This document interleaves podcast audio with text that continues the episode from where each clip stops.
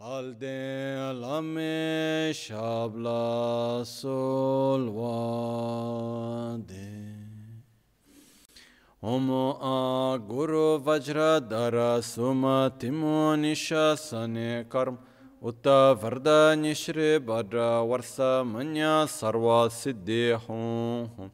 Om guru vajra dara suma timo nishasane karm uta varda nishri badra varsa manya sarva siddhi Om a guru vajra dara suma timo nishasane karm uta varda nishri badra varsa manya sarva siddhi hum. Om a guru vajra dara uta varda nishri badra varsa manya sarva siddhi hum.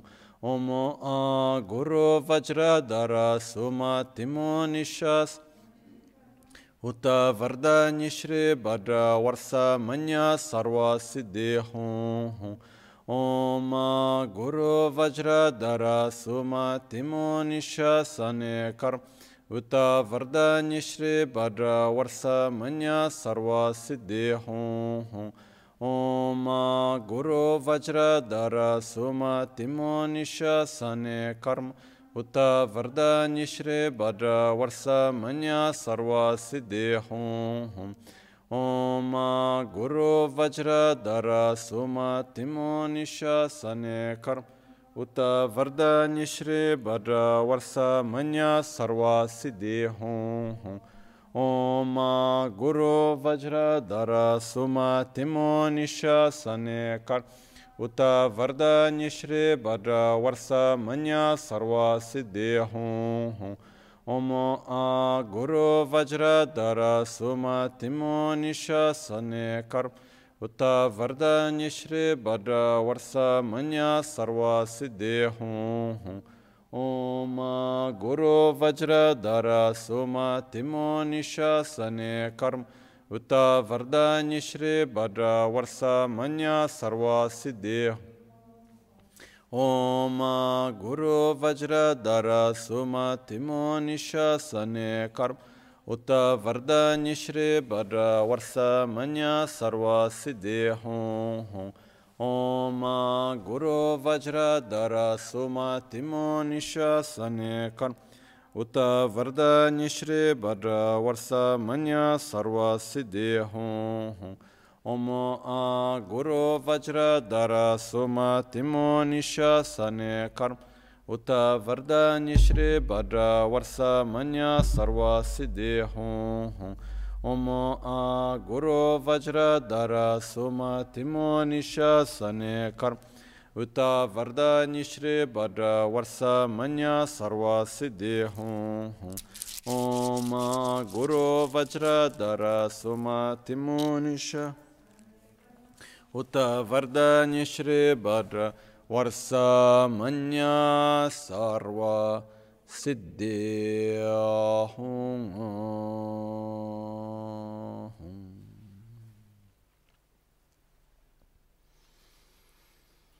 Dāgi jitsun lama tuje che nyamda dala tuje sikso so gebe shesan dala tendo so uyon sunge nawa tsedo so Sechi nyingne solwa debe tse dechen korlo viso lekshu ne. Yela sambe dede ma lyo geme lungi drubra chingi lo. Tsonyi sodan diktun shakpe tse dungi namke yinso lekshu ne. Lapchen tsonyi yonso tsopa dan chera nyetun chamra chingi lo. Chancho parge nyintsen tukun tu nyu peme siudru lekshu ne.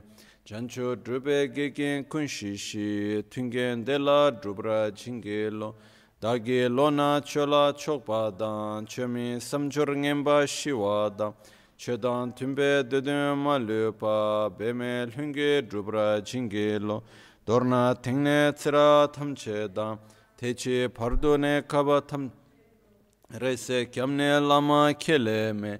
tukje chenge dala sikso sola gongyab drewe nyamta dachala chetsun lame tuje rab gongne kudan sungi nawa dralme tu nyamsu nyongwe kesan tobraisho kewa kundu yanda lama dan drame chikipe la longche ching sadan lamge yente rab zone dorje change koba nyur tobesho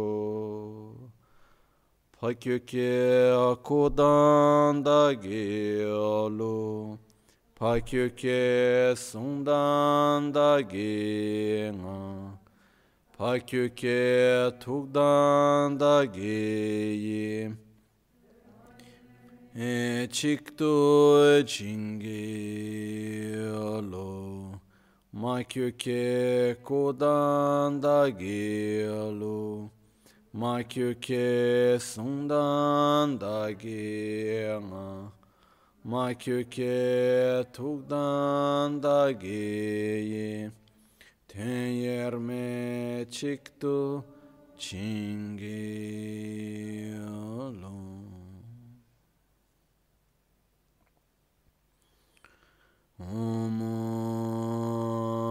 Muni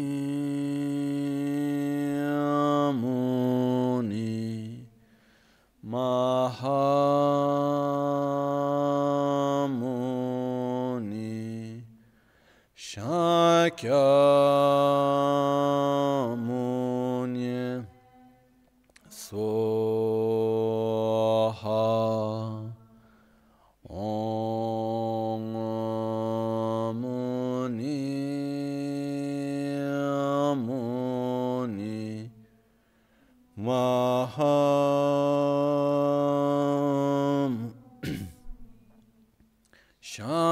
Sakyamunye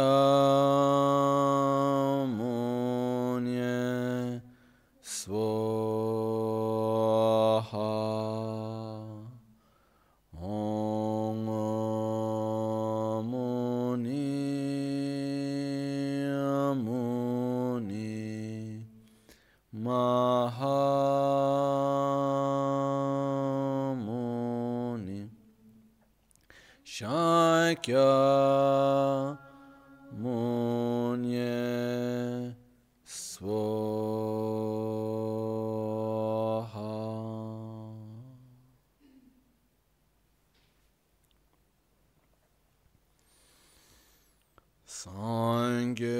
Chedan tsoge chonam la chancho pardo dani kyapso chi dagi jinso gibe sonam ki rola pinchra sangye druparasho Sangye chedan tsoge chonam la chancho pardo dani kyapso chi dagi jinso gibe sonam ki drola pinchra sangye druparasho sangye chodan tsogi chonam la chancho pardo dani kyapso chi dagi jinso gibe sonam ki drola pinchra Sangye Druparasham. Nel Buddha, nel Dharma e nel Sangha prendo rifugio fino all'illuminazione. Con la pratica della generosità e delle altre perfezioni possa io ottenere lo stato di Buddha per il beneficio di tutti gli esseri senzienti. haye ke dan lu dan nue chen ke drupa dan dam ye ke nan dan drupa kun ke dhan che lam tam che ke tu da ge che ten to.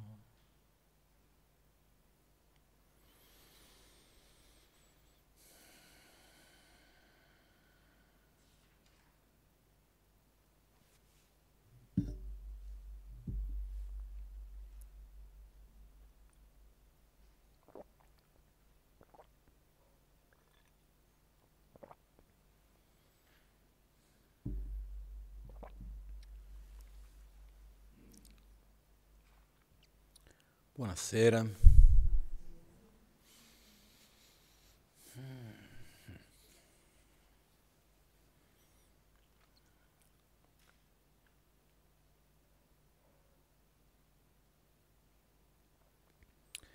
Quando si studia la parte della filosofia buddista, gli insegnamenti, chiamiamo così, più filosofici, detti segni in tibetano, che è più la parte della dialettica, della filosofia in generale, c'è una delle parti all'inizio che, de- che, va a descrivere i vari sentieri spirituali, i vari percorsi verso l'illuminazione. No? E parte principalmente va a dividere fra tre tipologie di percorsi, tra cui due percorsi seguono le proprie necessità personali e il terzo percorso segue mettersi a servizio delle necessità degli altri che viene detto quindi il percorso Mahayana. Okay?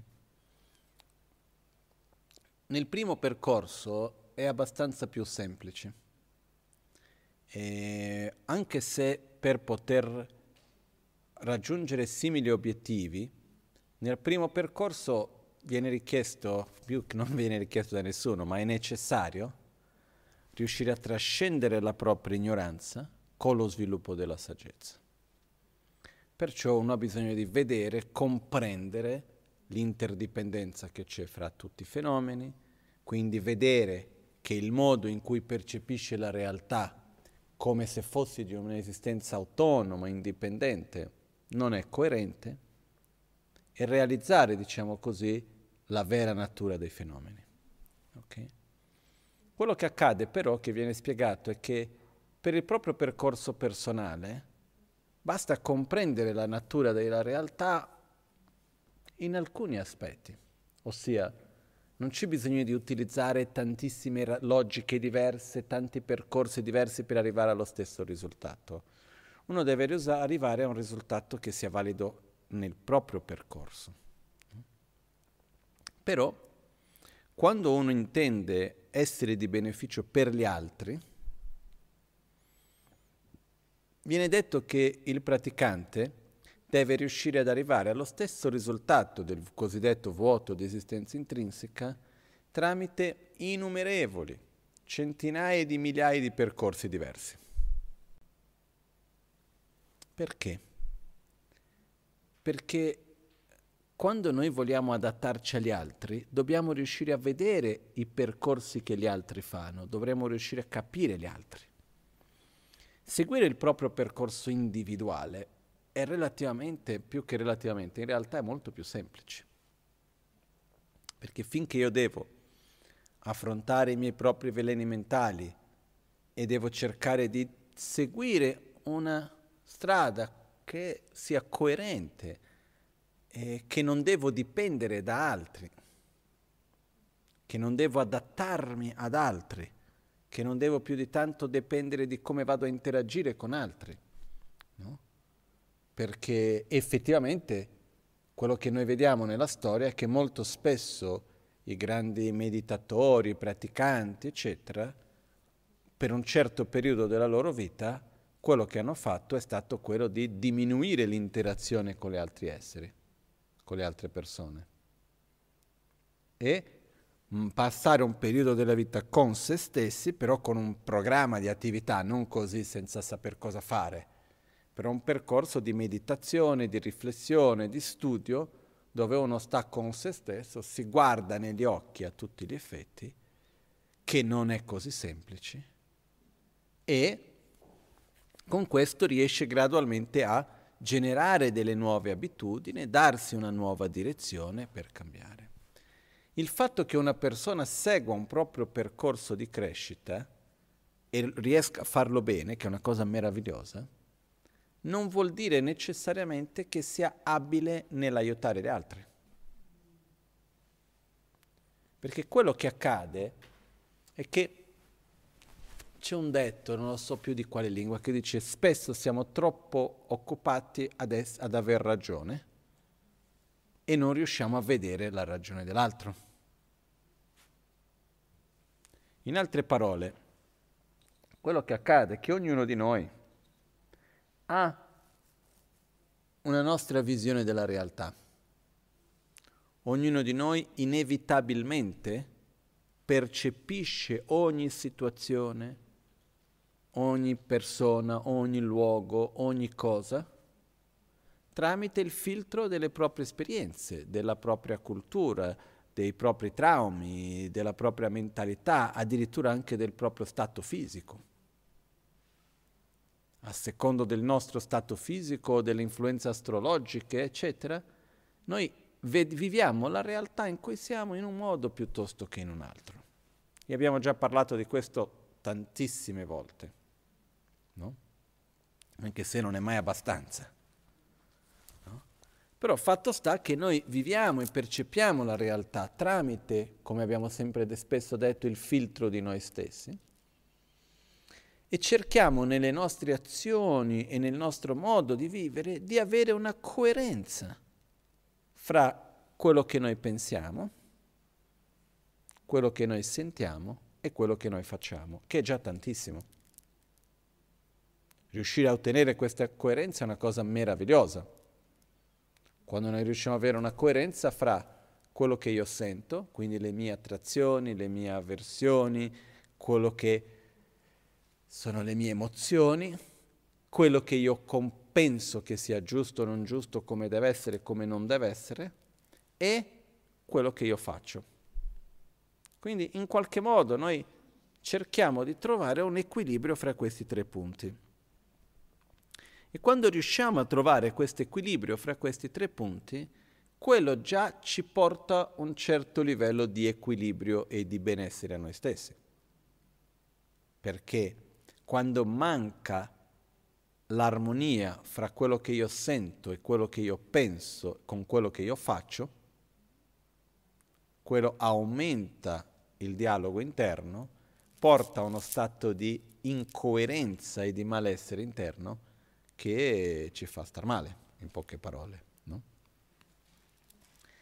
E quindi noi spesso cerchiamo di trovare il nostro equilibrio, consapevolmente o inconsapevolmente, cerchiamo in qualche modo di trovare questo equilibrio, questa amicizia, questa er- armonia fra quello che pensiamo, quello che sentiamo, quello che facciamo, in qualche modo, se non lo facciamo tutti sarebbe buono cercare di farlo però diciamo che noi di solito cerchiamo di creare questo. No?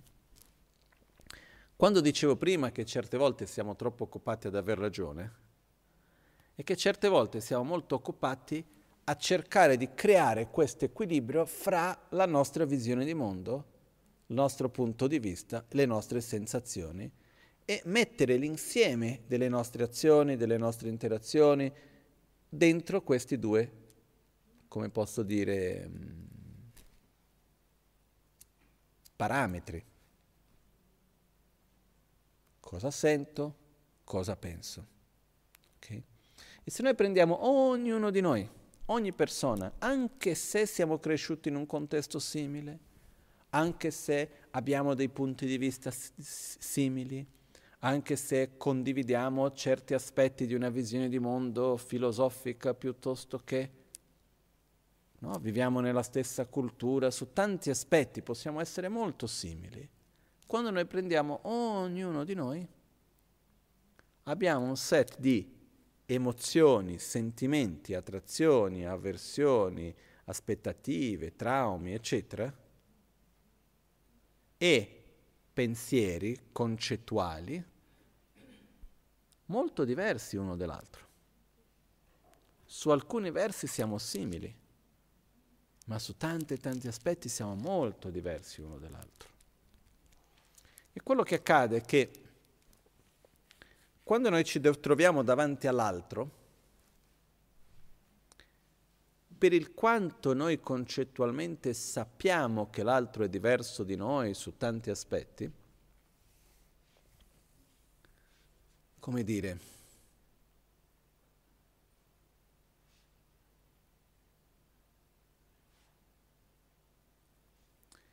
in qualche modo comunque sia facciamo fatica a vederlo. Perché molto spesso noi comunque vediamo l'altro tramite il filtro delle nostre sensazioni e dei nostri concetti. di quello che io ritengo che sia giusto, di come io penso che le cose debbano essere, di come secondo me dovrebbe essere, eccetera, eccetera. Cosa che qualcuno mi potrebbe chiedere, ma come potresti fare altrimenti, no? Non esiste una risposta obiettiva, semplice, diretta per fare altrimenti. Noi comunque sia vediamo gli altri tramite il filtro di noi stessi. Questo avviene sempre, no? Ed è da questo che anche viene il fatto che ogni tanto non basta avere una buona intenzione.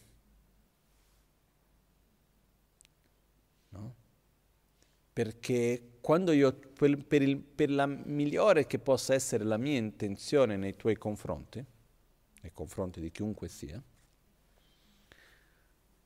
per il quanto che io possa voler bene, avere una buona intenzione, non è detto che la mia interazione verso di te sia qualcosa che ti faccia bene e che riesca a incastrare bene con la tua mentalità, con le tue necessità e riesca a generare un'interdipendenza positiva. Per quale ragione si dice io per aiutare gli altri devo prima diventare un Buddha me stesso? Perché nell'interagire con gli altri non è semplice riuscire veramente a adattare le nostre azioni alla necessità, mentalità, visione di mondo dell'altro, non adattare dal punto di vista di fare quello che l'altro vuole, ma adattare nel senso di agire nel modo, interagire quindi nel modo che sia il meglio per l'altro,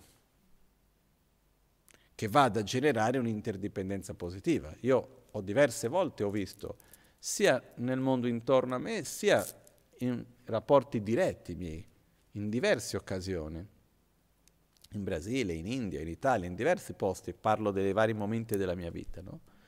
dove per il quanto ci fosse una buona intenzione, quell'azione non ha portato un'interazione positiva.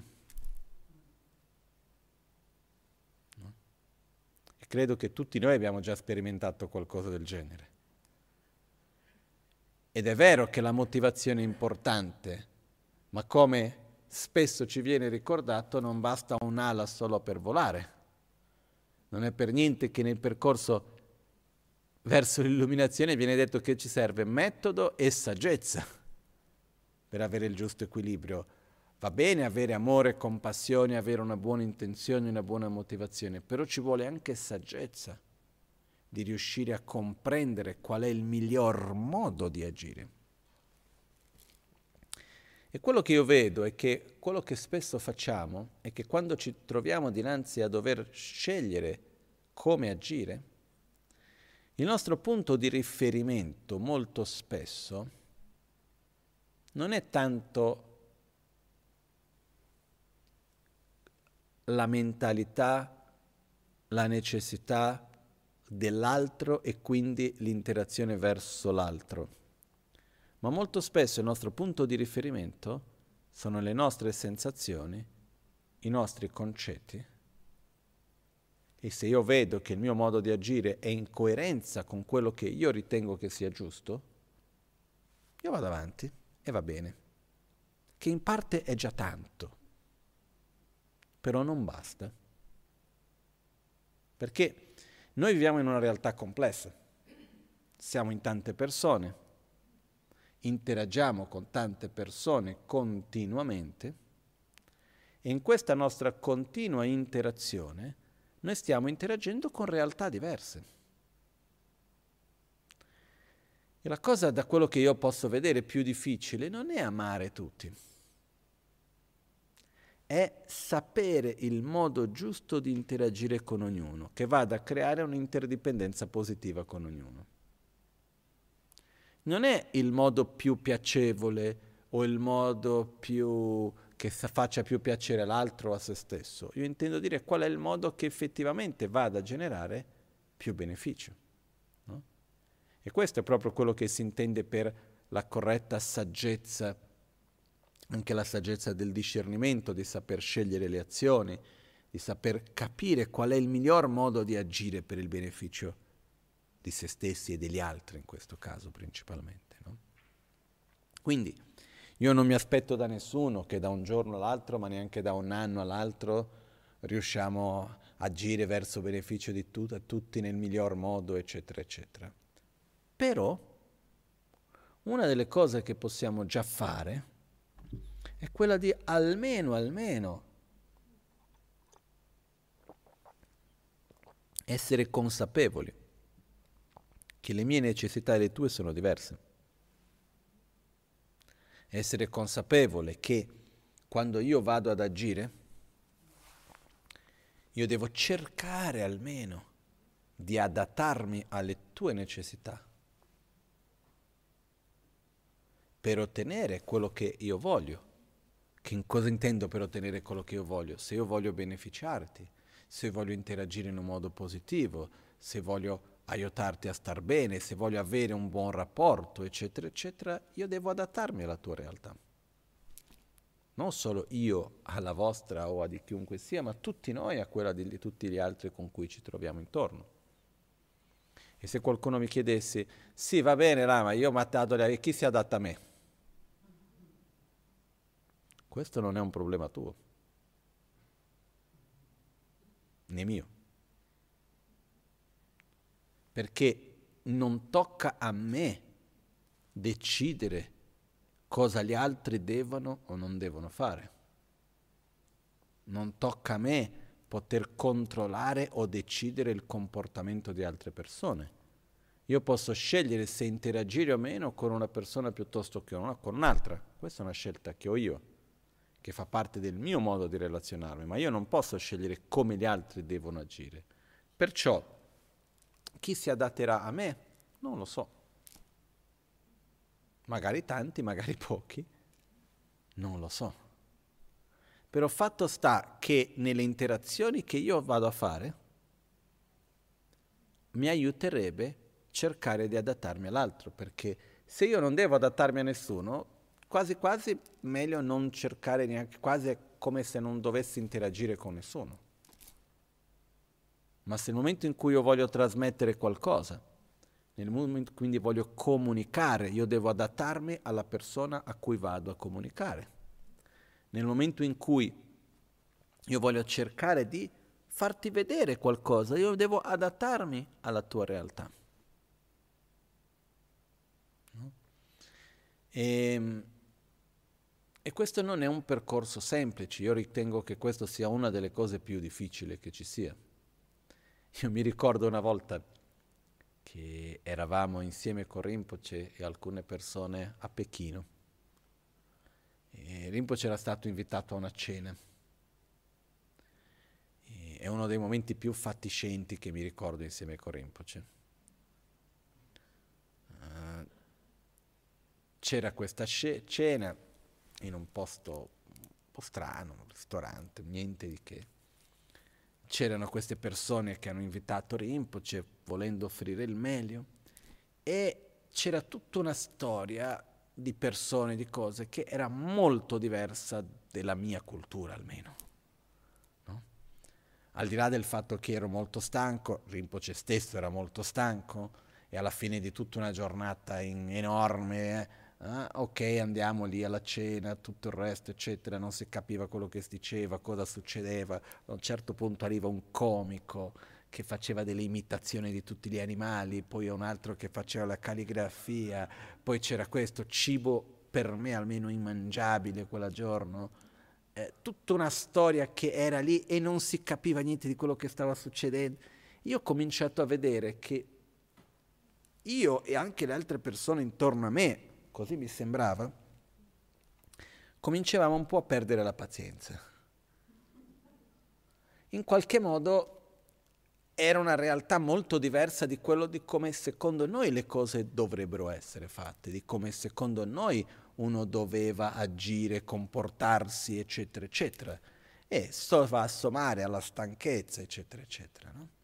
Poi a un certo punto vedo Rinpoche, lo osservo e lui aveva questa capacità un po' da camaleone, no? di adattarsi, di trasformarsi a ogni realtà. No? E lui in quel contesto lì era più cino di tutti i cinesi messi insieme. e si adattava al loro modo di essere totalmente. E, e poi dopo, in ogni contesto, ho visto Rinpoche in contesti totalmente diversi, totalmente adattato al contesto, alle persone, al luogo. E questa è una capacità veramente speciale. Non che noi non possiamo svilupparla, ma dobbiamo vederla per dire ok, questo è quello che io voglio. E il fatto di arrivare in un contesto e non imporre agli altri il nostro modo di essere, ma adattarsi al modo degli altri. Perché la nostra tendenza qual è? Diciamoci la verità. Noi quando arriviamo verso un'altra persona, verso un nuovo contesto, eccetera, eccetera, cerchiamo magari di dire che ci adattiamo, cerchiamo di ascoltare, eccetera, però molto spesso in qualche modo andiamo a imporre la nostra propria visione delle cose. Ancora di più quando riteniamo noi di aver ragione. Io non dico che non dobbiamo seguire la nostra ragione, che non dobbiamo seguire le nostre sensazioni e le nostre emozioni, non dico quello, quello va seguito. Però all'interno di quello va inserito il fatto che quando io devo interagire con l'altro affinché quell'interazione avvenga bene, io devo ricordarmi che l'altro ha una visione totalmente diversa della mia Devo cercare di vedere l'altro nelle sue necessità, nella sua visione, nei suoi sentimenti e in qualche modo mi devo adattare nelle mie azioni. No? E, ehm, mi sono accorto che molto spesso questo è difficile non per la incapacità di vedere l'altro, anche, ma non per quello, Molto spesso questo diventa difficile perché abbiamo una sorta di attaccamento molto forte alla nostra propria visione. No? Si vede questo anche quando ci troviamo davanti a differenze culturali forti, quando abbiamo, ci troviamo davanti a persone che hanno una visione diversa della nostra su tante cose.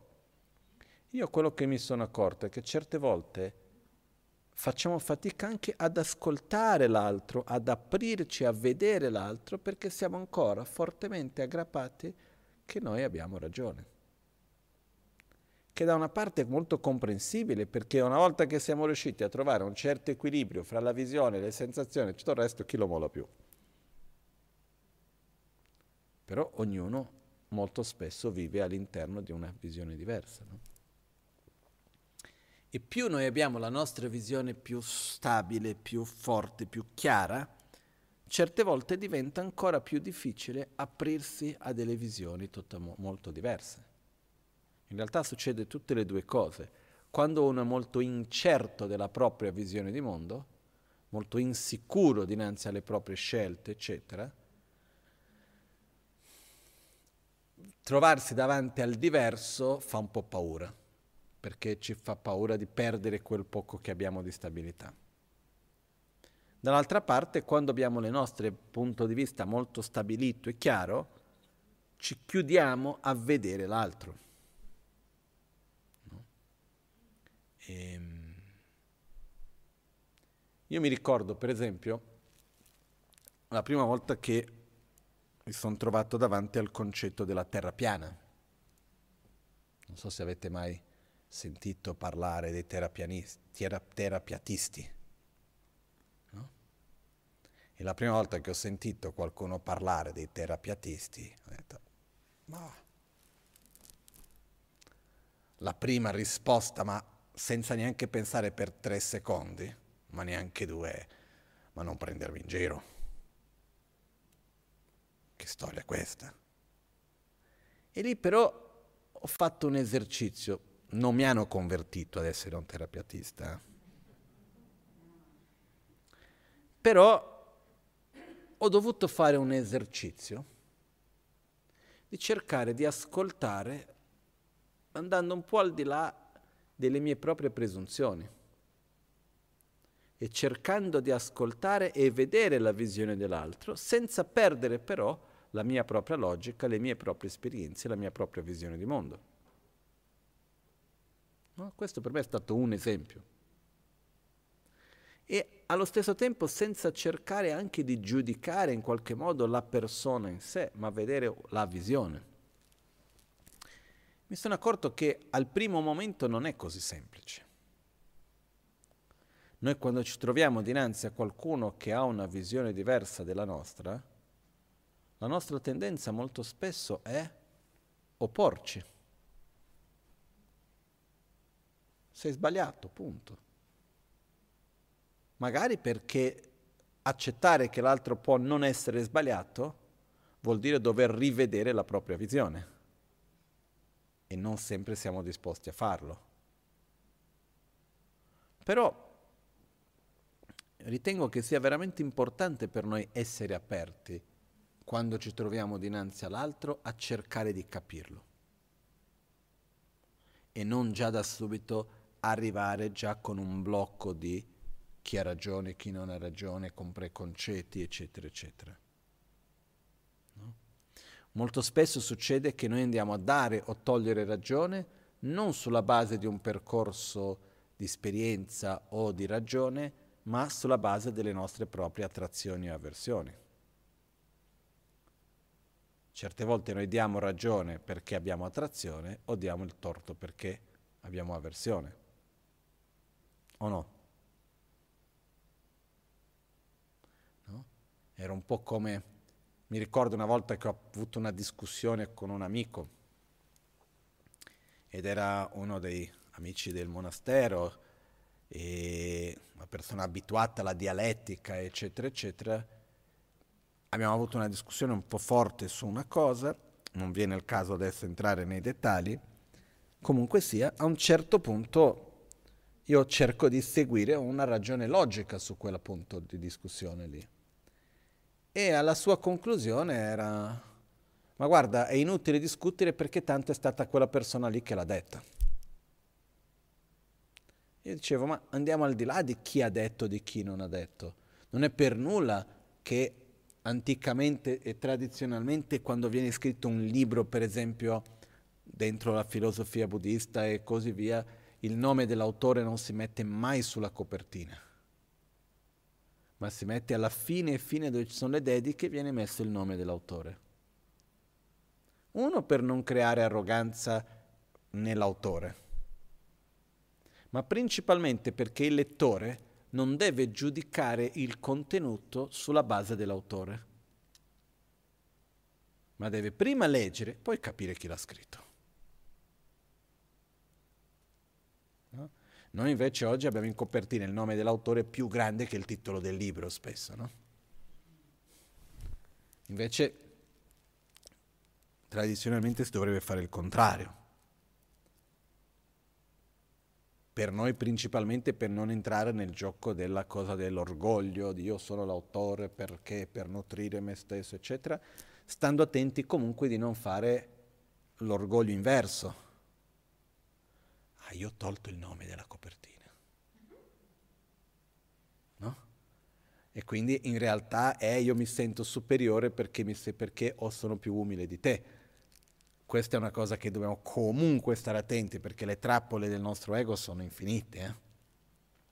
Però quello che volevo dire è che nello stesso modo no, che quando noi abbiamo un libro dovremo guardare il contenuto e dopo capire chi l'ha scritto e giudicarlo dal contenuto e non dall'autore,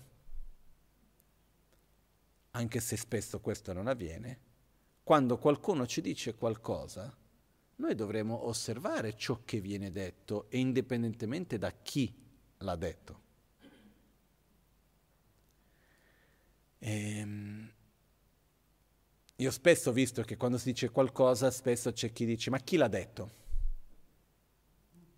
Ma indipendentemente di chi l'ha detto, senti che cosa ti sto dicendo.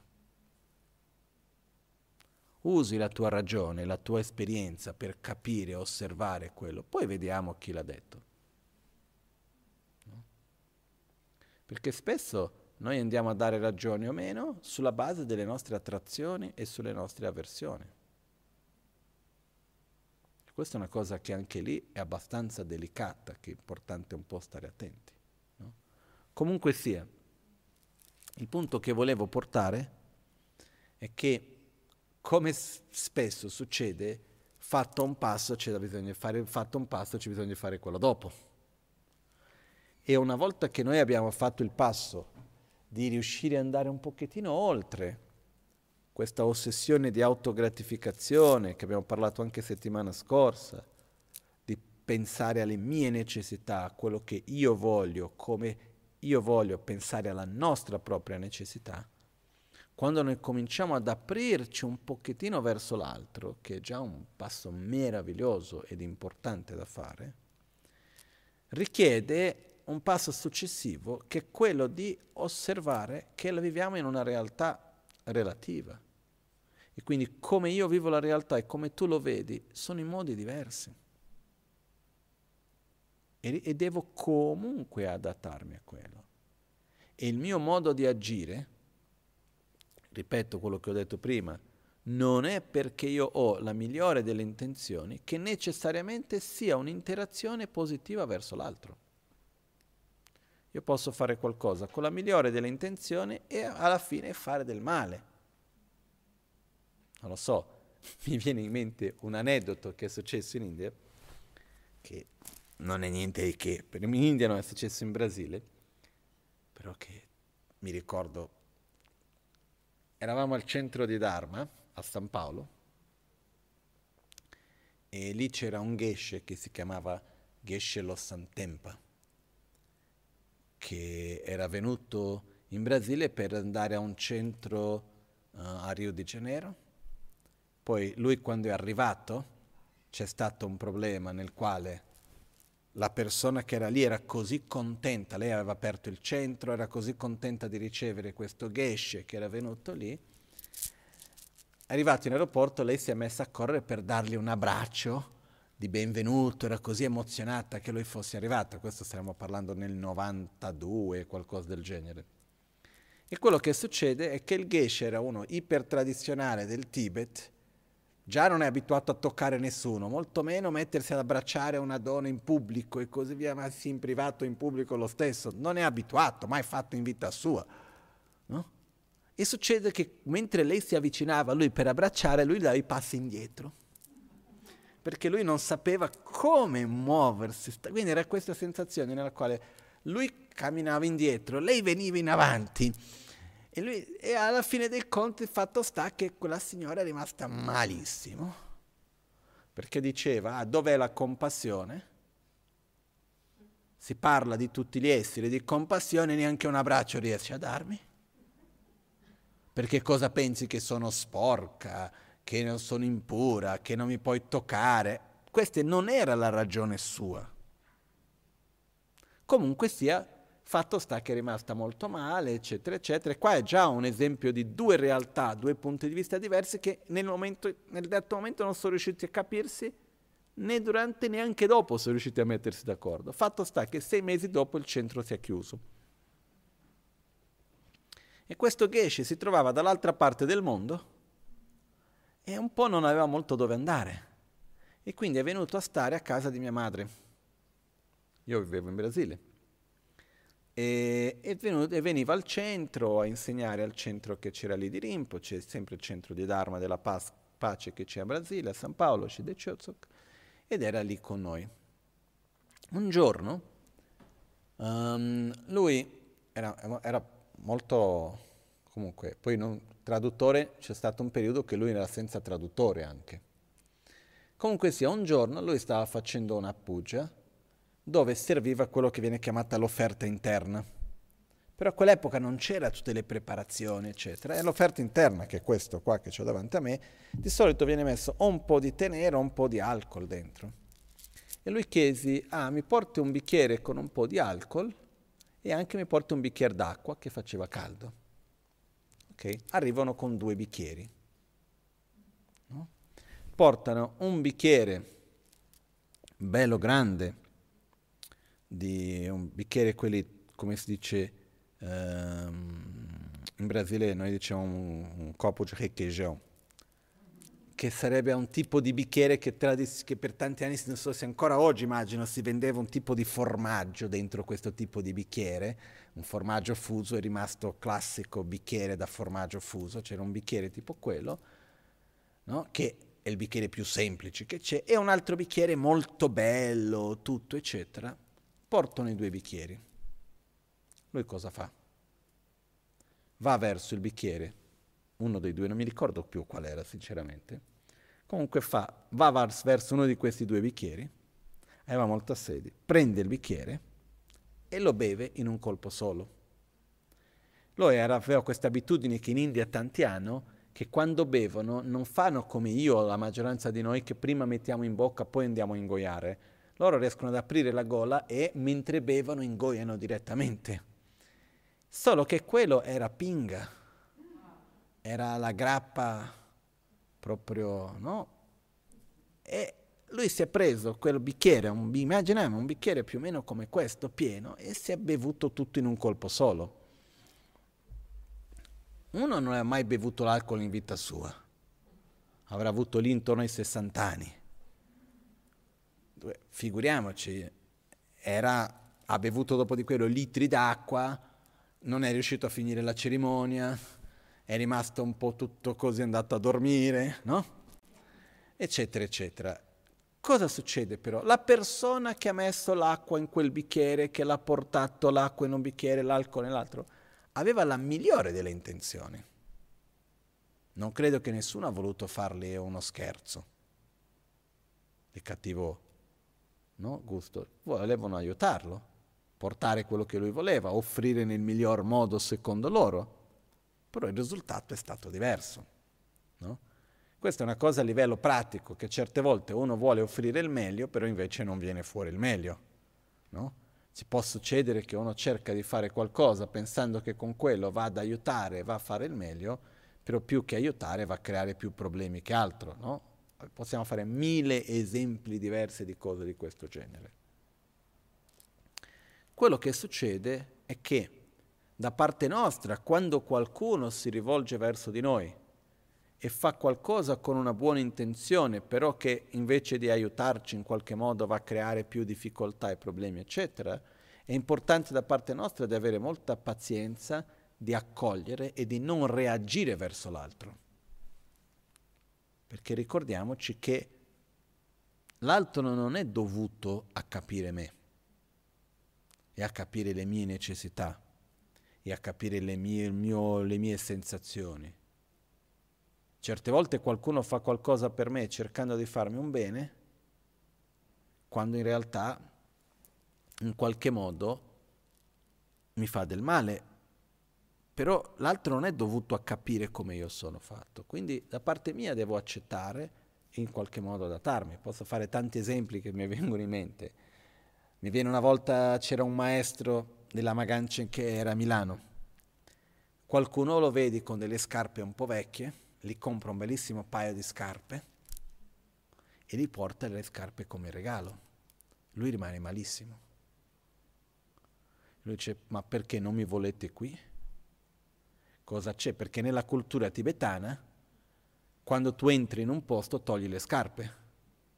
Se io ti prendo le tue scarpe e te le porto indietro, qual è il messaggio che ti sto dando? vattene via. No? C'era anche una volta, ho letto la biografia di un inglese che era andato in Tibet nell'anno 1890 qualcosa e è riuscito ad arrivare fino a Lhasa, quasi fino a Lhasa, che era proibito, e quando lui è appena entrato in Tibet all'epoca sono venuti alcuni ufficiali locali, eccetera, con l'esercito locale, l'hanno fermato, hanno fatto una sorta di ricevimento e venuto l'ufficiale locale, a lui le ha messo del tè, le ha offerto qualcosa da mangiare, eccetera, eccetera, e dopo di un po' ha chiesto perché stai venendo qua, e lui ha detto no, io voglio andare fino all'assa, di qua, di là, e lui ha detto, gli ha portato un paio di stivali nuovi, li ha regalati, gli ha detto, guarda, io ti regalo queste scarpe affinché tu possa tornare confortevolmente a casa tua, perché non puoi continuare il tuo viaggio, è proibito. Poi questo qua è continuato comunque, poi è stato messo in prigione, torturato, tutta una storia. Comunque al di là di questo, Nella cultura tibetana, se tu ci regali un paio di scarpe a qualcuno, vuol dire non ti voglio. E quando regali al maestro, vuol dire la, una vita corta al maestro, perché vuol dire è un rifiuto in qualche modo. Quindi non è una bella cosa da fare. E quindi quando questo maestro ha ricevuto questo paio di scarpe, data con la migliore delle intenzioni, per il primo momento è rimasto male. Dopo di un po' lui alla fine ha accettato dicendo ok, visto che nella vostra cultura questo non esiste, questo pensiero, e tu non avevi nessuna consapevolezza di tutto ciò, ok, io accetto questo paio di scarpe, no? Quindi questo cosa voglio dire? Che quando qualcuno fa qualcosa, anche se non conosce la nostra realtà e quindi agisce in un modo di qualcosa che a principio sarebbe per il bene, ma che nel nostro modo di vedere non funziona, è importante cercarci cercare di adattarsi all'altro. Non pretendere che l'altro debba capire le mie necessità, il mio modo di essere, eccetera, eccetera. Questa è una cosa importante. Una persona può fare dei commenti su delle cose che a me sono dolorose senza sapere la mia realtà, senza conoscere i miei sentimenti, eccetera, eccetera. E questo secondo me succede molto spesso. Perciò noi da parte nostra dobbiamo cercare di adattarci agli altri, sia verso quando noi facciamo qualcosa agli altri che quando gli altri fanno qualcosa a noi. Questo è perché noi possiamo avere più il nostro equilibrio. Però quando ci tocca effettivamente fare qualcosa verso l'altro, diventa veramente importante, oltre che avere un'intenzione di amore, ossia di, di saper valorizzare la felicità dell'altro, cercare di vederlo cercare di vedere le sue necessità, vedere la sua visione di mondo, vedere l'altro per riuscire ad interagire in un modo che sia effettivamente di maggior beneficio. No? Ehm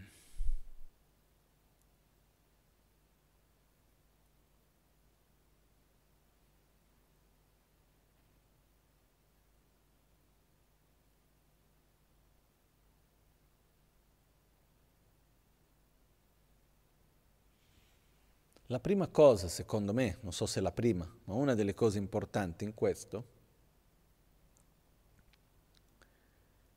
che si trova anche quando dobbiamo discutere con qualcuno, quando ci troviamo con un'altra persona che ha un punto di vista diverso del nostro, e ogni tanto può capitare, se non tutti i giorni, secondo me un po' più di tutti i giorni, quello che succede è che la prima cosa è riuscire a non essere così attaccati ad aver ragione.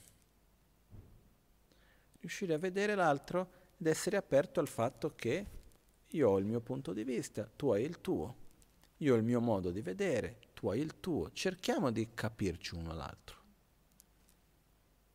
Ma più che cerchiamo di capirci uno all'altro, io cerco di capire te, poi se tu cerchi di capire me, sarebbe bello, ma non dipende da me ma da parte mia cercare di ascoltare, cercare di vedere e di capire l'altro. No? Questa è una cosa che richiede sforzo, richiede una, come si può dire, è un'energia costante che noi andiamo a mettere, che andiamo a fare, eccetera, eccetera, però secondo me a lungo andare risolve tanto. No? Ed è un po' quello che Rinpoche chiamava di essere ego-friendly Molto spesso no, Rinpoche diceva, ah, dobbiamo essere ego-friendly. E nell'essere ego-friendly era un modo di dire che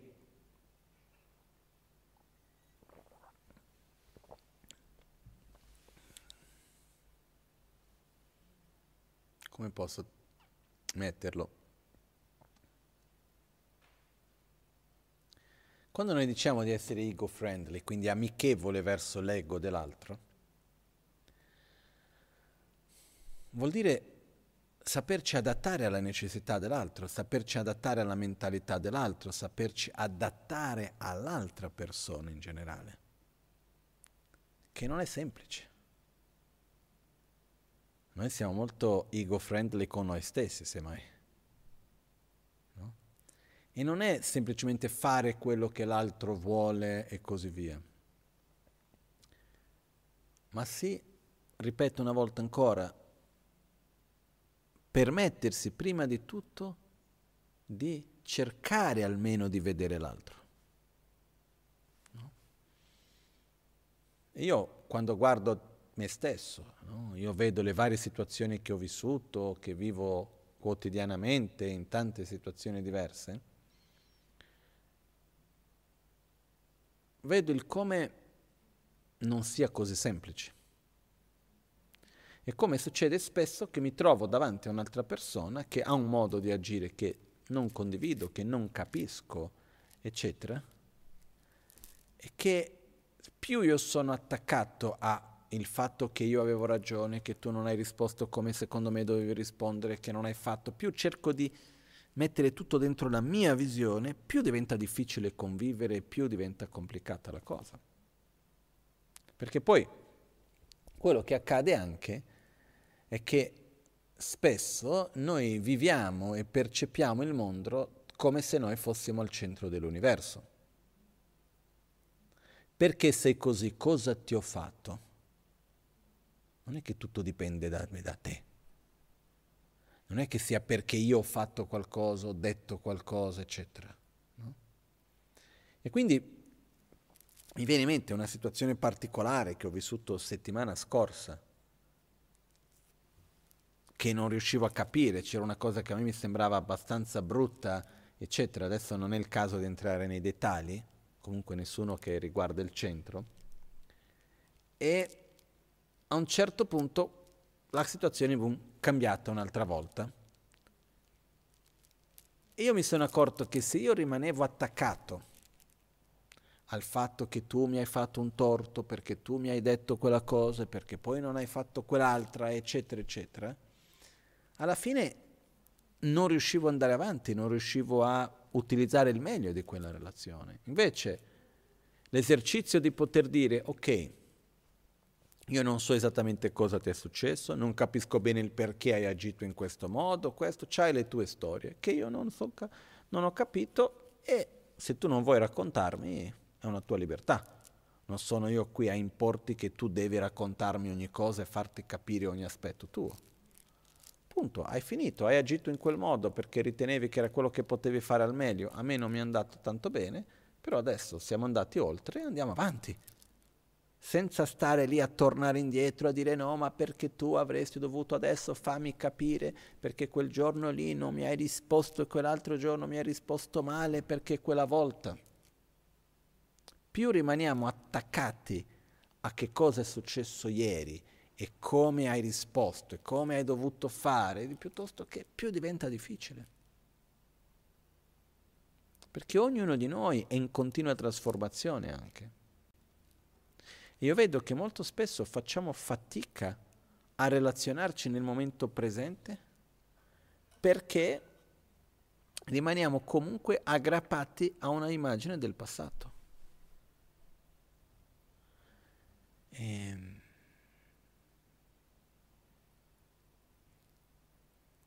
come posso dire?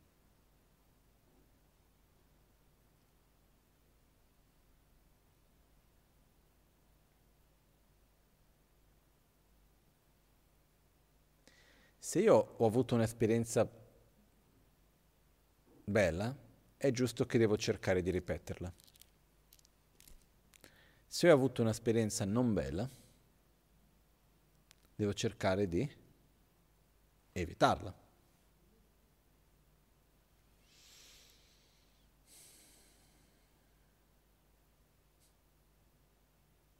Quello che accade però, sto cercando di mettere insieme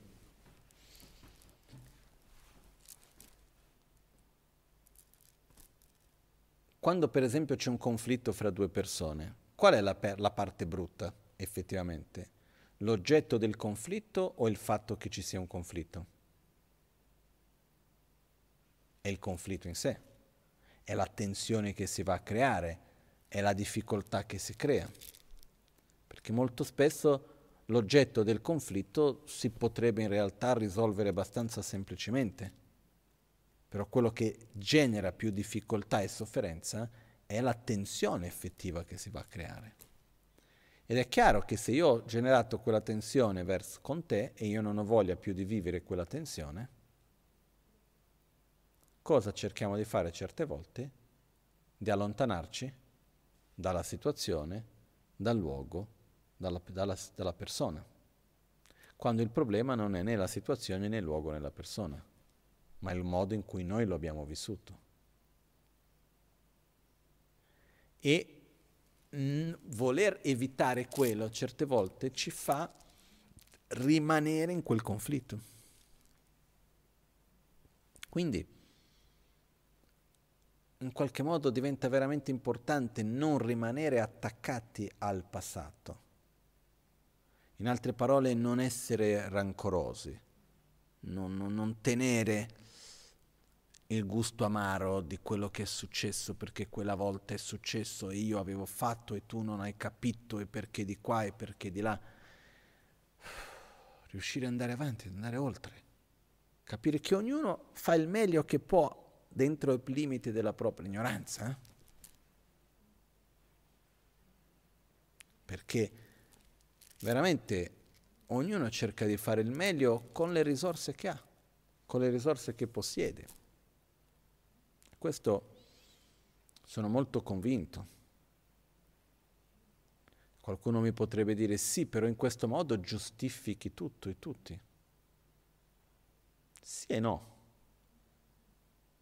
Sì nel senso che anche la persona che ha fatto la peggior cosa che uno possa immaginare, se vai a vedere, non ha fatto quello gratuitamente, nel senso dal nulla, ha fatto quello come in una catena di eventi, di esperienze che sono successe.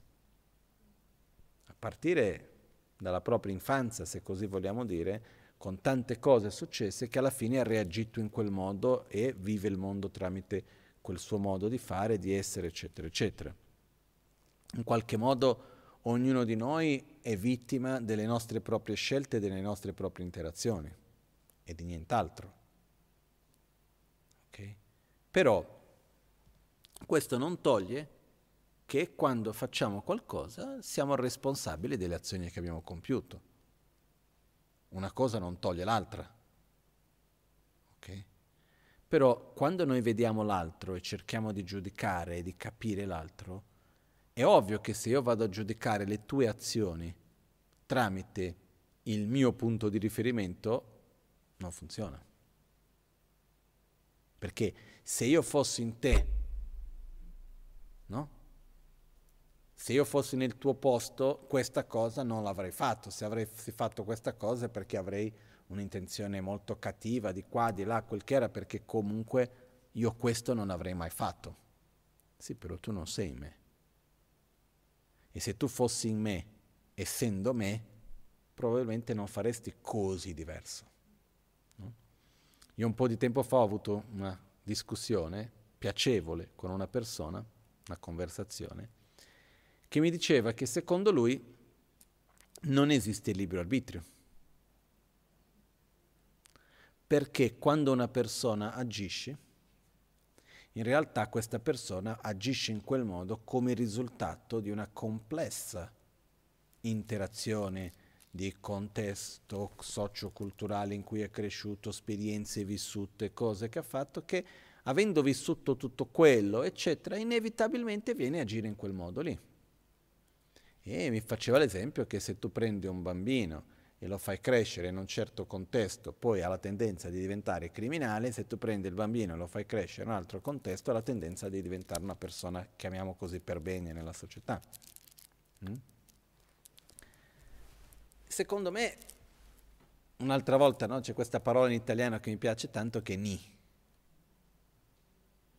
Nel senso che uno, siamo fortemente influenzati dal contesto in cui noi siamo.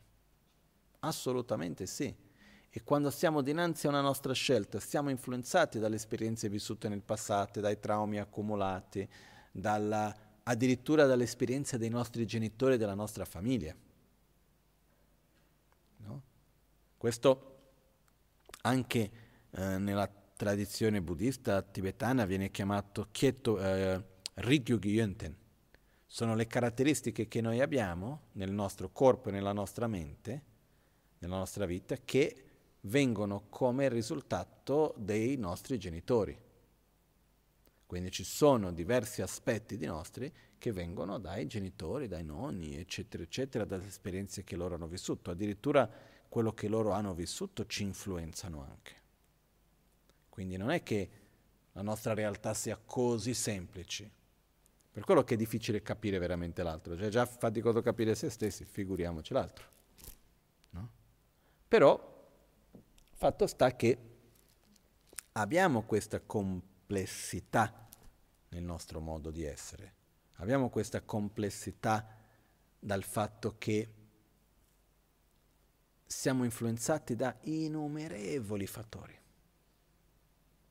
Però all'interno di tutti questi fattori che siamo influenzati abbiamo comunque una libertà. Andare o non andare, dire o non dire, fare o non fare, c'è una piccola libertà che noi abbiamo, che l'applichiamo ogni giorno.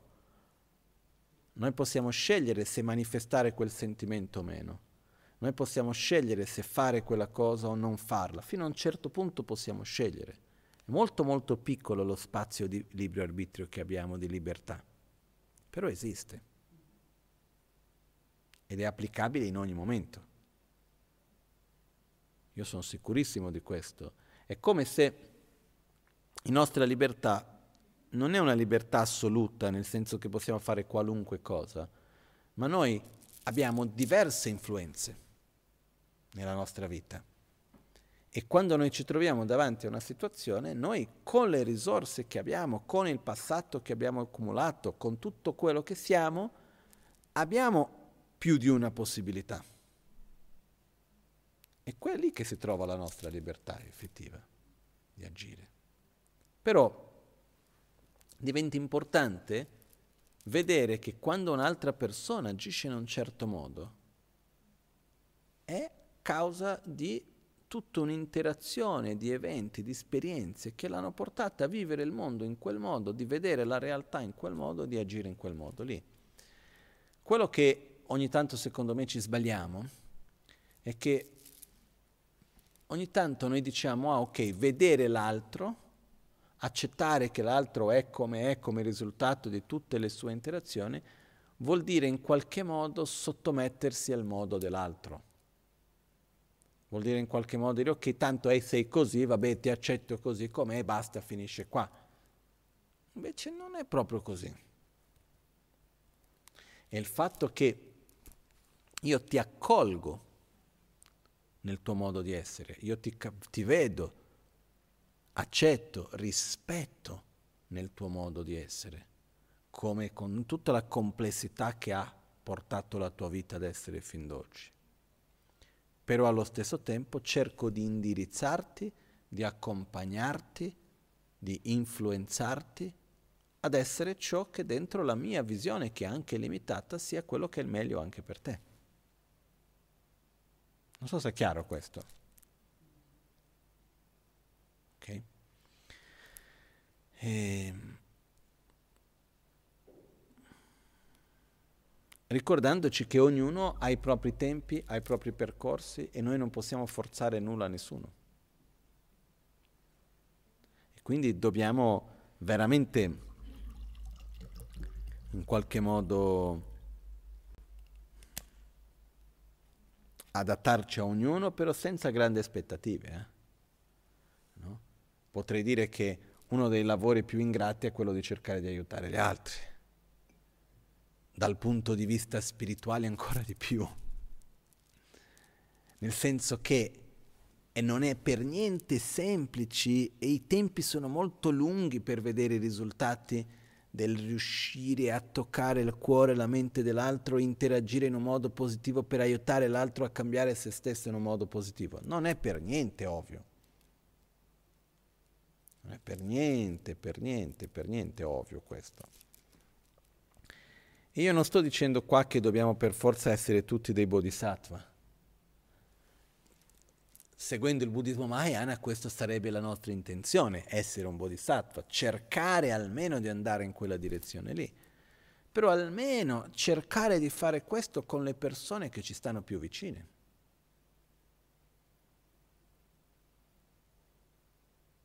Questo è. E qualcuno mi dirà, ah, ma è troppo difficile. Sì.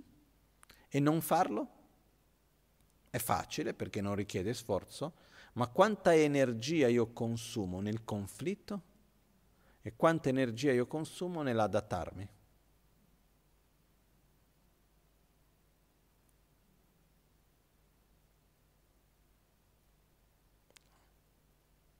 È un po' come per dire, non è facile accettare, ma quanta energia consumo nell'insoddisfazione e quanta energia consumo nell'accettazione. Perché alla fine siamo lì, eh? O uno o l'altro. E alla fine dei conti, secondo me, consumiamo molta più energia nell'insoddisfazione che l'energia necessaria per accettare e trovare un modo diverso per andare avanti bene. L'energia molto spesso, quando due persone si avvicinano, due o più persone, apparentemente sembra più difficile andare incontro uno con l'altro e trovare un punto di, di incontro e un punto di armonia e cercare di adattarsi all'altro, eccetera.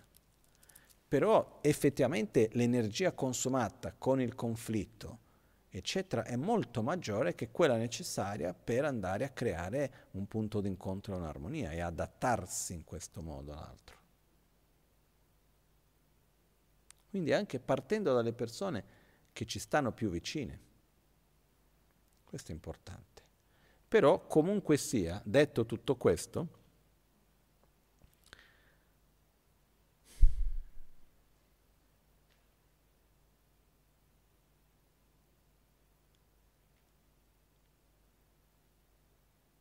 ritengo che comunque sia dobbiamo agire ogni momento, ovviamente, come posso dire, limitati dal nostro proprio essere. Mi spiego meglio. Io non posso aspettare da me che devo agire adesso come se fosse già un essere già illuminato. Io nel momento presente posso interagire e fare e agire sulla base di quello che sono, con la mia saggezza e la mia ignoranza e tutto il resto. No? Perciò, sì, io cerco di adattarmi al meglio all'altro e cerco di fare uno sforzo per vedere la necessità dell'altro, per andare un pochettino oltre al fatto che io ho ragione. No? Ricordandoci che certe volte succede che fra due persone il problema non diventa più l'oggetto di discussione, ma il fatto che tutti e due vogliono aver ragione. E che tu abbia ragione vuol dire che io non ho, quindi comunque devo imporre la mia ragione su di te. Ed è stancantissimo questa roba. No? Perciò, anche se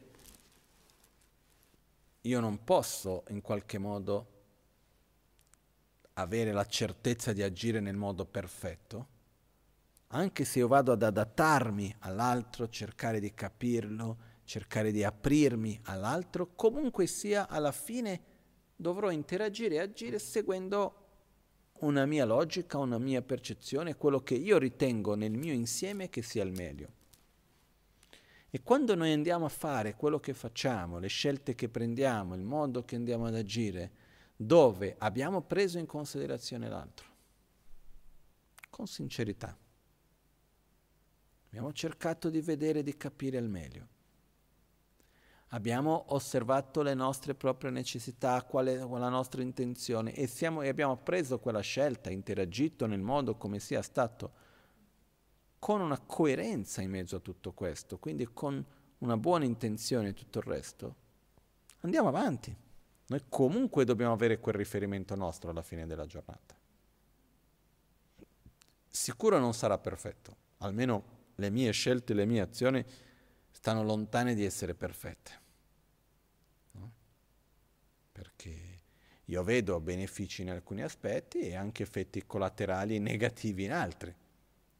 Però le volte che sono riuscito ad agire con una coerenza interna, nella quale prendo anche in considerazione gli altri e so che sto facendo il meglio nella mia capacità sia di comprendere che di agire, io vado avanti, più di così in questo momento non riesco a fare.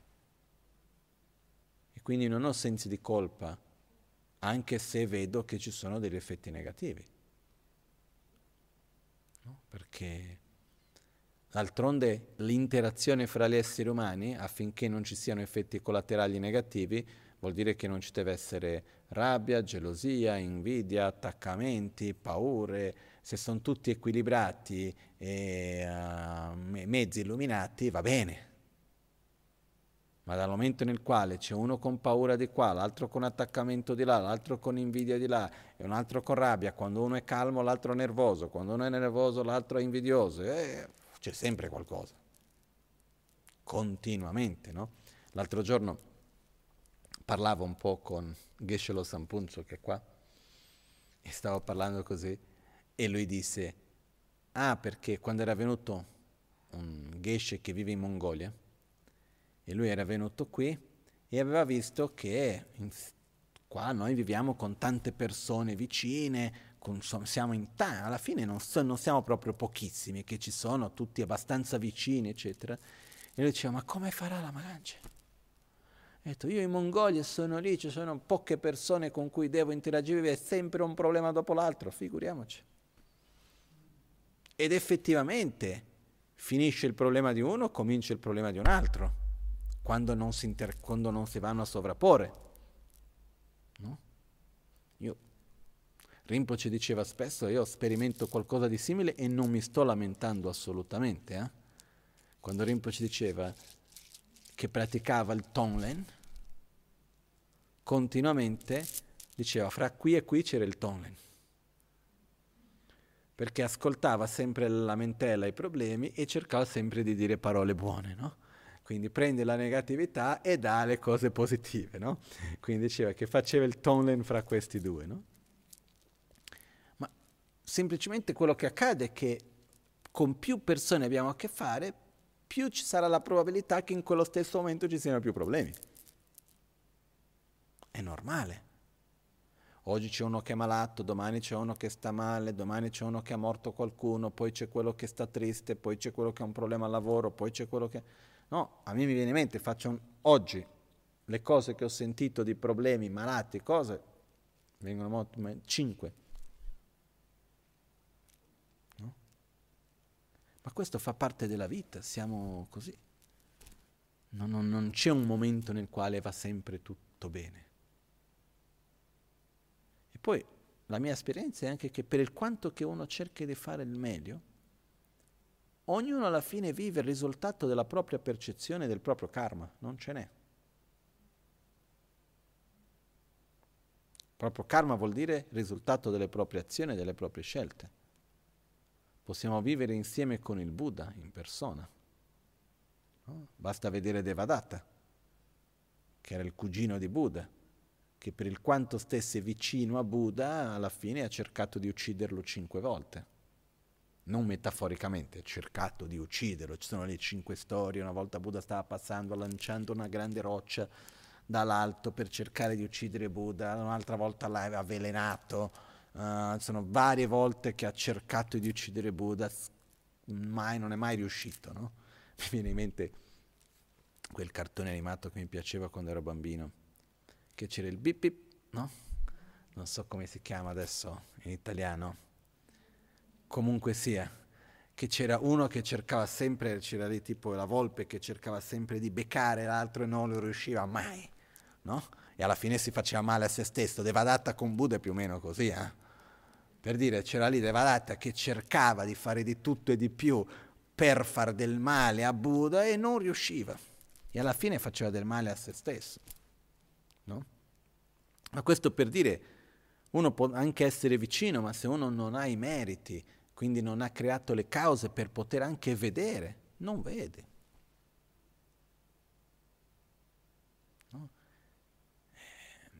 viene detto anche che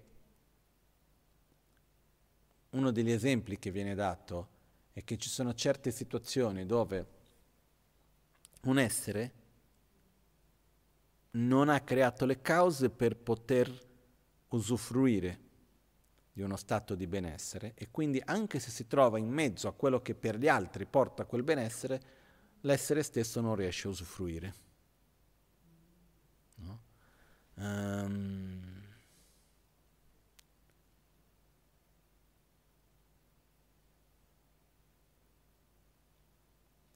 L'esempio che viene dato è che ci sono certi esseri che vengono chiamati, per esempio, vengono chiamati gli spiriti famelici. E anche quando loro si trovano, hanno tanta sete, però quello che per noi vediamo come acqua, loro lo vedono come sangue e pus. E quindi non riescono a percepirlo come una cosa che li può togliere la sete. E così parla che ogni tipologia di essere ha una visione diversa della stessa cosa, solo per dire come io vedo l'acqua e come un pesce vede l'acqua è già molto diverso, no? Quindi certe volte una cosa che per uno porta un risultato, per un altro porta un risultato diverso, a secondo del contesto in cui si trova. Nello stesso modo ci sono delle volte che delle persone sono in un contesto dove a altre persone sarebbe meraviglioso, ma loro stesse lo vivono come l'inferno. Questo vuol dire che dipende molto anche dalla capacità di ognuno, dalle cause che ognuno ha creato, dal proprio contesto, dal proprio ciclo interno che uno sta vivendo, di come vive il contesto e la situazione in cui è. E su questo io mi ricordo, no? Rinpoche che ha aiutato tantissime persone in tantissimi modi diversi. E quando ho visto per Rinpoche guarire delle persone malate in un modo incredibile. Io ho visto persone vicine a Rinpoche ammalarsi e, e la malattia continuare a svilupparsi e non essere guarite. E qualcuno ha, si è già chiesto anche in passato, ma perché Rinpoche ha guarito questo e non ha guarito quell'altro? Ma non lo voleva bene abbastanza, non ci ha provato bene abbastanza perché non poteva, eccetera, eccetera. E una volta anche parlando con Rinpoche stesso, lui mi, spieg- mi disse, la guarigione non è altro che un'interazione. Affinché una guarigione avvenga, ci deve essere una relazione, una, un, come si può dire, una connessione, che viene chiamata connessione karmica, fra chi guarisce e chi deve essere guarito, prima di tutto. Ci deve essere una connessione. Per questo anche che, per esempio, nella cultura tibetana, nel contesto del buddismo tibetano, quando qualcuno va a cercare un medico, si dice che non dipende solo dalla conoscenza tecnica del medico, è importante trovare qualcuno con cui ci sia una buona connessione. Ci sono certe volte che un medico che ha una conoscenza molto minore riesca a trovare il punto e guarire quella persona, mentre tutti gli altri no.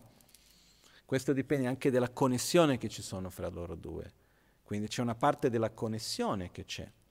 C'è una parte che la persona sta vivendo un suo ciclo di cause e di risultato. Finché quel ciclo non si conclude, certe volte non si riesce ad applicare la guarigione. Quindi non dipende, il guaritore non è altro che, una, che un'interazione in un insieme. No? Per questo Certe volte noi possiamo anche fare il meglio, cerchiamo di capire l'altro, cerchiamo di adattarci all'altro, ma questo sta, è lontanissimo da essere una pretesa per la quale riusciremo a guarire, ad aiutare, a cambiare l'altro. Siamo lontani da quello. Massimo che noi possiamo fare sempre è cercare di interagire nel meglio delle nostre capacità, però dobbiamo cercare veramente di fare il nostro meglio. Questo è importante. Poi quando noi facciamo quello che a tutti gli effetti noi riteniamo che sia il meglio, e impareremo man mano che andiamo avanti vedendo che ogni tanto siamo indifferenti, ogni tanto siamo presi dalla nostra arroganza, ogni tanto siamo presi dall'attaccamento ad aver ragione, ogni tanto siamo presi dall'avversione, eccetera, eccetera. E man mano che ci accorgiamo di queste cose dobbiamo cercare di ridirezionarci. Però se noi ci diamo il tempo, lo spazio di osservare e direzionare noi stessi e agire con questa consapevolezza, a questo punto facciamo il meglio che possiamo fare, poi sarà quello che sarà. Non dobbiamo poi dopo rimanere male che quello è andato bene, che quell'altro è andato male. Perché tanto noi non abbiamo il vero controllo di cosa andrà, cosa non andrà, come sarà, come non sarà. Non abbiamo assolutamente il controllo su questo. No? Però il punto principale che volevo portare oggi è l'importanza che esiste da parte nostra di comunque sia adattarci all'altro, di vedere l'altro, di cercare almeno di vedere l'altro. Qualcosa di cui abbiamo parlato anche settimana scorsa. E io vedo che ha diversi, stra- diversi livelli, non è una cosa così ovvia. Perché noi partiamo dal vedere l'altro che è vedere la necessità dell'altro e riuscire addirittura ad arrivare che la tua felicità è tanto importante per me quanto la mia. Ma il passo successivo è capire che tu hai una visione del mondo diversa dalla mia. Quando io vado a interagire con te, io mi devo adattare alla tua visione di mondo. E non che tu debba capire la mia. Chiaro questo? Ok? Adesso, settimana scorsa abbiamo fatto una breve meditazione che volevo ripetere oggi, perché questa è una meditazione che ritengo che sia molto importante, perché parlare va bene, riflettere, eccetera, eccetera, va bene, però è anche importante per noi meditare, generare questa esperienza interiore anche con la visualizzazione e così via. E rimaniamo nella pratica di oggi ancora nel primo passo, ossia non dobbiamo per forza capire l'altro, possiamo cercare un pochettino di aggiungere quello. Però è una cosa molto molto semplice quella che dobbiamo fare, è quella di immaginare l'altro e desiderare che sia felice. Immaginare che l'altro sta bene e sentire gioia per quello. Semplice, no? Non è così complicato. Ok? Il mio consiglio è che andremo a fare adesso brevemente questa pratica insieme. Non, do- non facciamo subito con tutti gli esseri senzienti, scegliamo un essere senziente. No? E come abbiamo spiegato settimana scorsa, ci sono tre livelli, quelli con più coraggio e meno coraggio, così per dire. No? Il piuttosto è che io scelgo davanti a me la persona con cui ho problemi, avversioni, conflitti. Quello medio, scelgo davanti a me qualcuno con cui sono indifferente, no? non è attrazione né avversione. E il terzo livello, scelgo qualcuno a cui, che è quello principiante, scelgo qualcuno a cui ho attrazione, mi sta simpatico, ho attrazione, eccetera. E va già molto bene fare così, eh? non è che per forza questo non va bene, però dobbiamo scegliere uno dei tre. Quando noi, se noi cerco, cominciamo da quello con cui abbiamo avversione, vediamo che non riusciamo con sincerità a desiderare la sua felicità, passiamo a quello intermedio. Se vediamo che anche lì non è veramente sincera la cosa, passiamo a quello con cui abbiamo attrazione e poi piano piano andiamo a includere altri. Ok? Credo che sia abbastanza chiaro, no? Adesso facciamo questa pratica brevemente insieme. Ci sediamo in una posizione confortevole.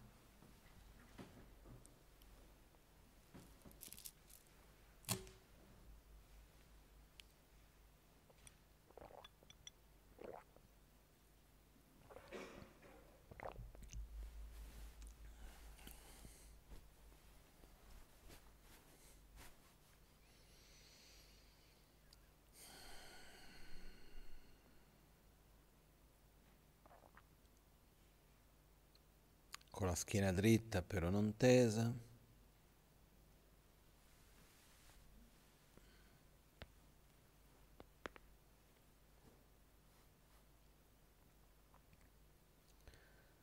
Le spalle rilassate.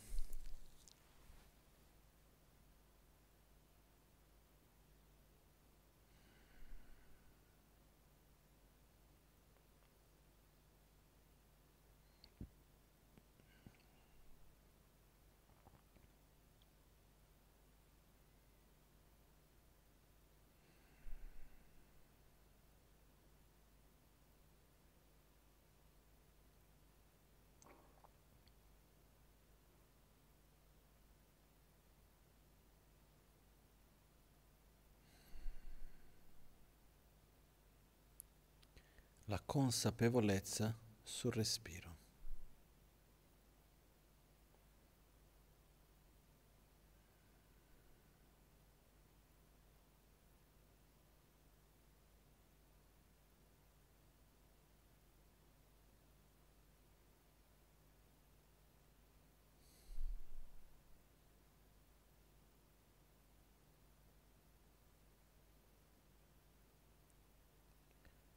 Porgiamo la nostra attenzione sulla sensazione alle narici dell'aria che entra e dell'aria che esce.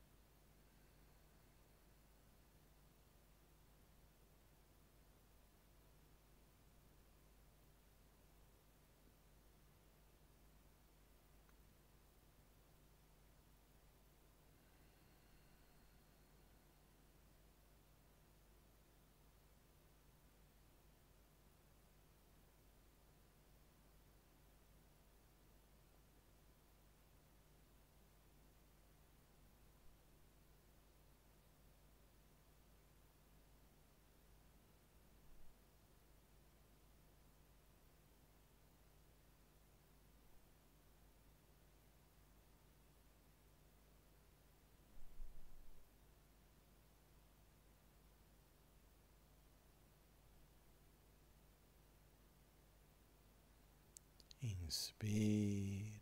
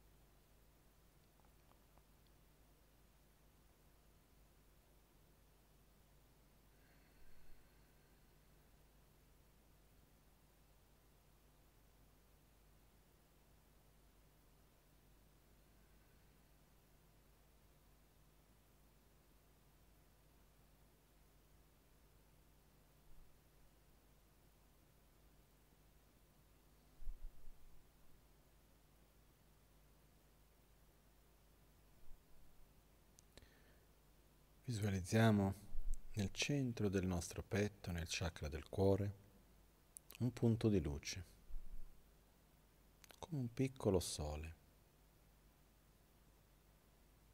che piano piano si espande.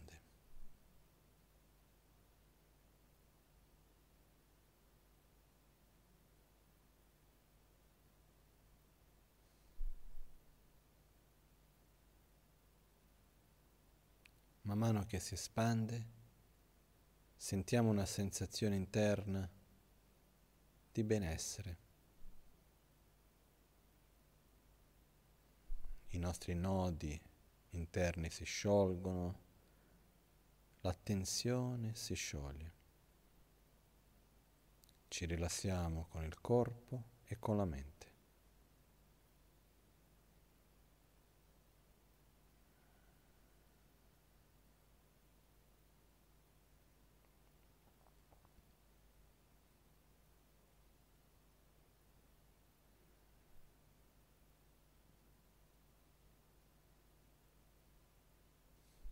Nello spazio davanti a noi, visualizziamo una persona. Scegliamo noi stessi chi.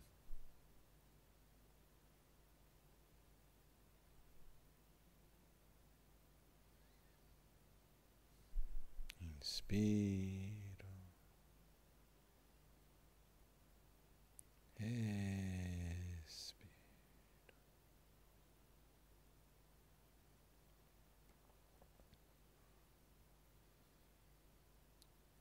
il punto di luce, il nostro cuore si espande e si manifesta oltre il nostro proprio corpo.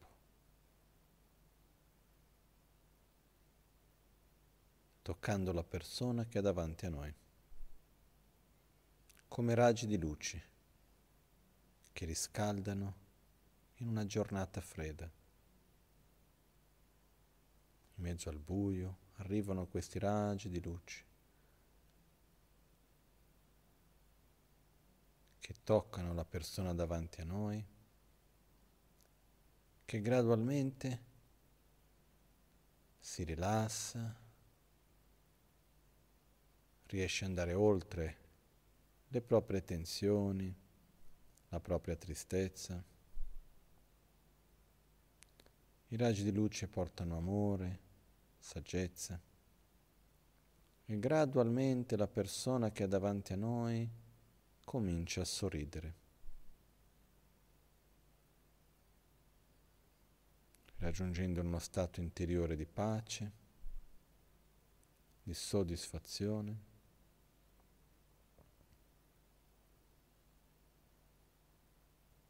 Inspiro.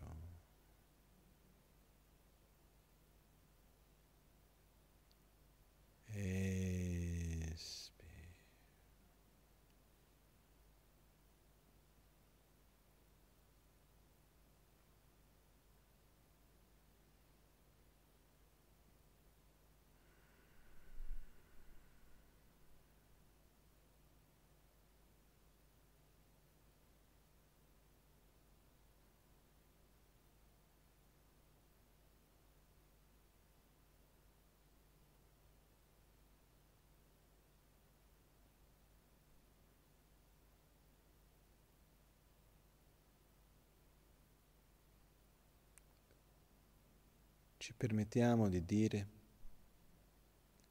all'altro che la sua felicità è tanto importante per noi quanto la nostra. Lo diciamo e lo sentiamo.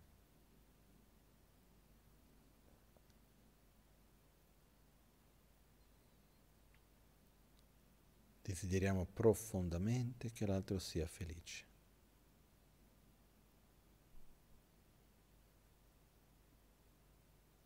Raggi di luce si emanano portando uno stato di benessere. L'altra persona sorride, raggiunge gradualmente uno stato di pace e di gioia.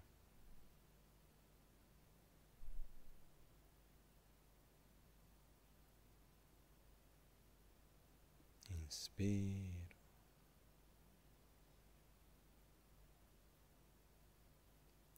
えー。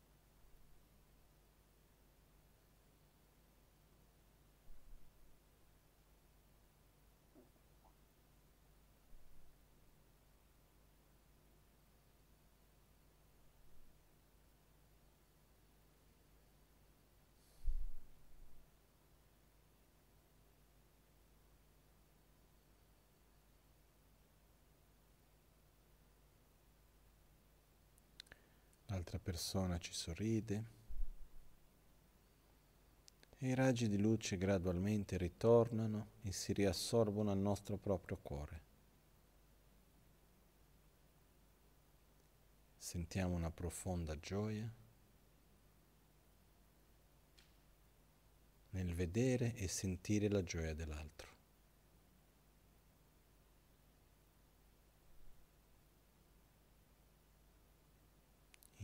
Inspiro.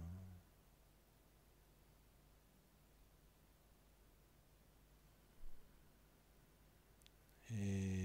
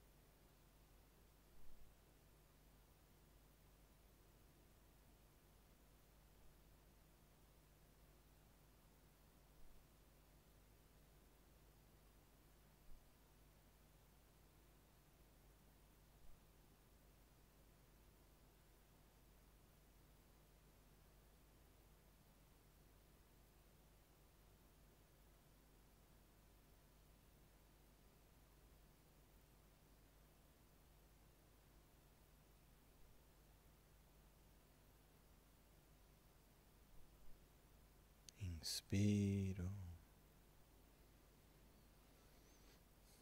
Espiro.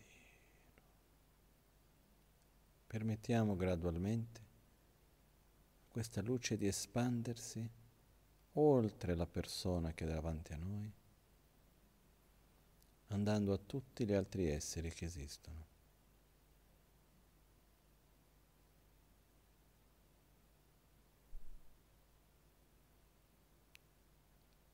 Cominciamo con alcune persone e piano piano piano spandiamo ad espandere, permettendoci di desiderare la felicità di ognuno di loro.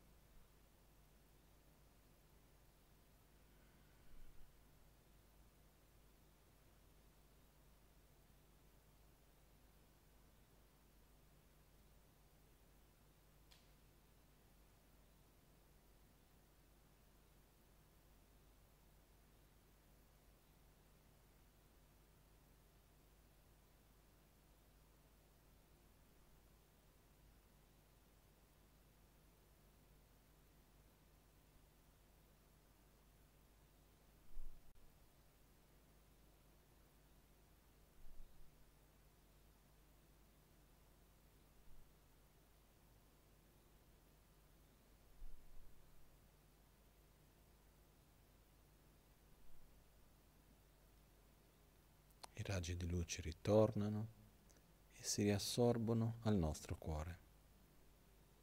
Sperimentiamo una sensazione interna di gioia, di stabilità, una sensazione interna di pace.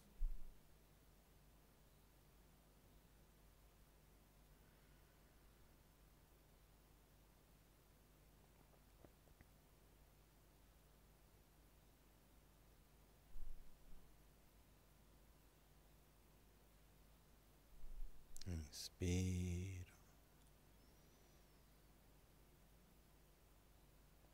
Ed espiro.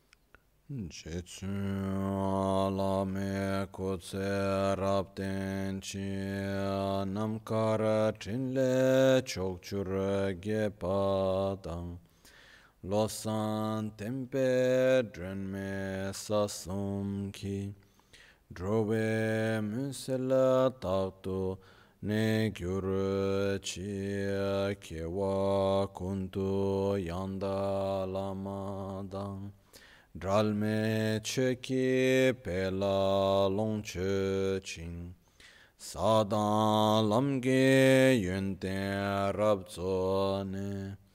Dorje çange kopan nyur tobu şo Nimo dele tsendele Nime kuyan delekşin Nintsen taktu delekpe Concho sumke jingi lo, concho sumke ngodrobo tsol, concho sumke trashi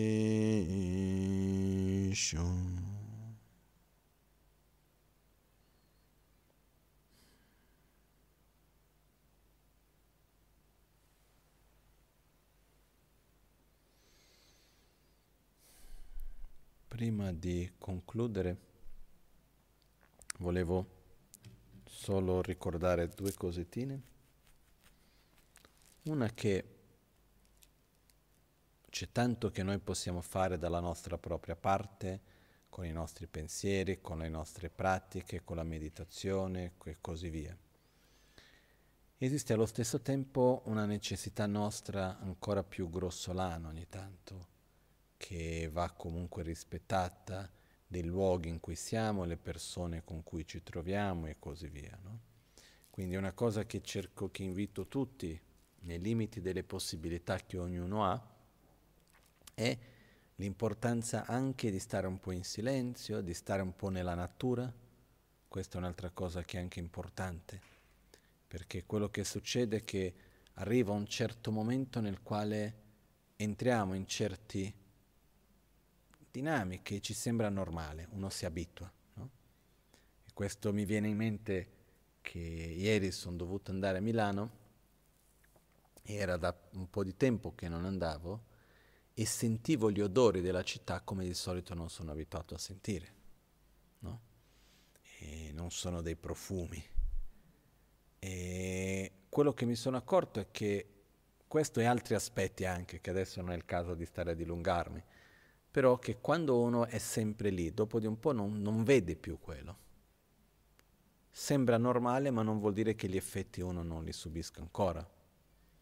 Per questo l'importanza comunque di ogni tanto uscire da un contesto chiuso dentro dei limiti dei possibili nei tempi in cui ci troviamo, però stare nella natura, un po' di aria, un po' di ambiente puro. L'ambiente è veramente importante per noi, ambiente intendo dire la natura vera e propria, è veramente, veramente importante per tutti noi. E anche l'ambito di poter vedere gli altri e interagire con gli altri, cercare di il più possibile questo, perché una delle cose che vedo anche nella grande città è il fatto che alla fine ognuno è preso con se stesso e si fa fatica da vedere l'altro. Ma sto parlando a un livello molto grossolano, non sto parlando a livelli profondi del bodhisattva, sto parlando proprio a livelli del buongiorno, se per quello, no? E quindi dobbiamo stare attenti a non cadere noi stessi in queste dinamiche. Questa era una cosa. E detto tutto ciò, io ieri quando ero a Milano che ho fatto i vari giri di cose che dovevo fare, poi dopo sono andato al Kumpen un certo momento e all'interno di tutto quello che ho fatto sembrava entrare in una sorta di rifugio, di paradiso in un certo modo entrando lì, no? E quindi vedendo quello ho rivisto un'altra volta, non tanto concettualmente, ma proprio ho sentito nella pelle l'importanza di quello luogo per tantissime persone. E per questo Adesso, non appena sarà possibile, visto le restrizioni, zona gialla, rossa, arancione, quel che è, quindi adesso immagino che presto, quando non appena sarà possibile, riapriamo le attività a Milano. Questa è una cosa che ritengo che sia importante, adesso voglio dire specialmente per tutti coloro che si trovano a Milano e dintorni e che vorrebbero tanto venire, che è nelle mie priorità poter effettivamente ritornare a aprire le attività, venire a Milano, eccetera, eccetera, e fare il mercoledì da Milano, anche se per me è molto comodo essere qui, però effettivamente ritengo che sia molto importante questo, quindi volevo comunque concludere con questo, ok? Ringraziare tutti, sempre, oggi e sempre, perché anche per me stesso quello che dà significato alla fine è il fatto di poter condividere e poter, uno, interagire in un modo virtuoso e positivo uno con gli altri. Questa è una cosa molto importante per tutti noi, quindi anche per me. Ok? Questo è tutto per oggi, facciamo le nostre ultime dediche. Simche neba chinye pa nyurtu nele targyura chi drowe nini malya pa taktu chungwa me prasho. mēnām tūdān dēmbā dāng sāngā dēchū drūpa yī kāntro sīmbō lā sōpa nīñchē sēmdān dēngyūrā chī chōnā kuinā lūdān sēm dōngā nēbā chīnyē pā tēdā dāgi sōnam ki tēgā gyātsō tō parāshō. In tutte le direzioni, qualunque corpo o mente, malato o sofferente che ci sia, possano essi, tramite i poteri dei nostri meriti, raggiungere un oceano di felicità e benessere. Nimo dele tsendele nime kuyan delek shin Nyensen takto delek pe kuncho sumke jingelo kuncho sumke ngodrubo tsol kuncho sumke ishun